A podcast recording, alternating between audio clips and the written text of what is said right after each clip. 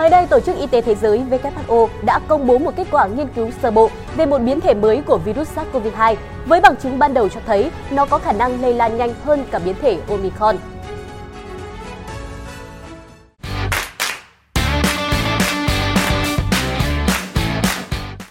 Theo các kết quả nghiên cứu sơ bộ do WHO tổng hợp, XE được phát hiện lần đầu ở Anh vào ngày 19 tháng 1 và hơn 600 mẫu phân tích chuỗi gen đã được xác nhận là biến thể XE. Ngày 11 tháng 4, Bộ Y tế Nhật Bản thông báo ca nhiễm biến thể mới mang tên XE đầu tiên ở nước này là một phụ nữ đến từ Mỹ và xuống sân bay Narita vào ngày 26 tháng 3. Tại Đông Nam Á, Thái Lan là quốc gia đầu tiên báo cáo về biến thể XE với ca nghi nhiễm được xác định vào ngày 2 tháng 4. Thời gian qua, giới khoa học đã theo dõi 3 biến thể mới gồm XD, XF và XE. Trong đó, hai biến thể XD và XF là những dạng kết hợp của biến thể Delta và BA1 hay còn gọi là Delta Crohn. Hai biến thể này đã được nhắc tới từ vài tháng nay nhưng chưa thực sự gây ra những thay đổi đáng kể trong diễn biến dịch bệnh thế giới. Còn lại, biến thể XE là một dạng biến thể tái tổ hợp kết hợp của chính các biến thể BA1 và BA2 của Omicron. Biến thể tái tổ hợp xuất hiện khi một người nhiễm cùng lúc hai hoặc ba biến thể của virus tạo điều kiện cho các vật thể di truyền của các biến thể pha trộn trong cơ thể người bệnh. Đây không phải là điều bất thường vì đã từng xảy ra một số lần trong thời gian đại dịch COVID-19 hoành hành. Những ước tính từ những ngày đầu cho thấy XE có tốc độ tăng trưởng lây nhiễm trong cộng đồng cao hơn BA2 khoảng 10%. Tuy nhiên, điều này cần thêm thời gian và nghiên cứu để khẳng định.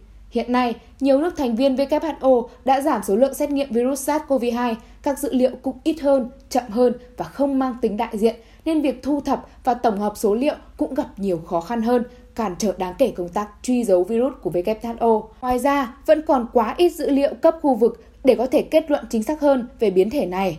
Giáo sư Susan Hopkins, cố vấn y khoa chính tại Cơ quan An ninh Y tế Anh, cho biết XE là một biến thể tái tổ hợp đặc biệt có tốc độ tăng trưởng lây nhiễm không giống các biến thể trước và cần thêm thời gian để xác định cụ thể các đặc tính của biến thể này. Hiện XE vẫn chiếm phần rất nhỏ trong tổng số các ca mắc bệnh trên toàn thế giới, nhưng nếu thực sự tốc độ tăng trưởng của số ca mắc do biến thể này cao hơn 10% so với BA.2, thì khả năng lây lan của XE sẽ cao hơn tới 43% so với Omicron, biến thể đang hoành hành trên toàn thế giới trong những tháng vừa qua.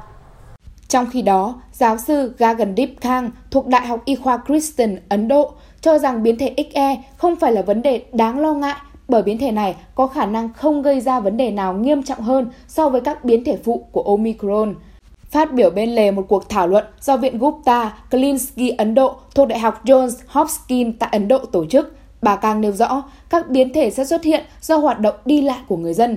Những gì chúng ta biết về biến thể XE là biến thể này không gây lo ngại Chúng ta lo ngại về biến thể phụ BA2, song biến thể này không gây bệnh trở nặng hơn so với biến thể phụ BA1.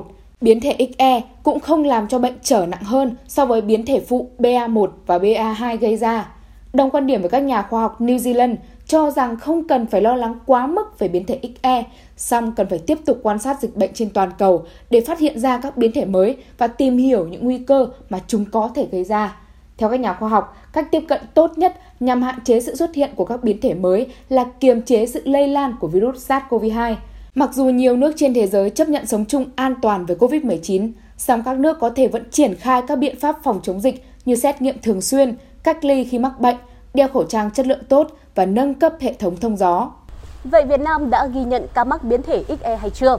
Đại diện Cục Y tế Dự phòng cho biết, trong báo cáo giải trình tự gen virus gây COVID-19 gần đây, có đến 97-98% số ca mắc COVID-19 tại Việt Nam nhiễm biến chủng BA.2.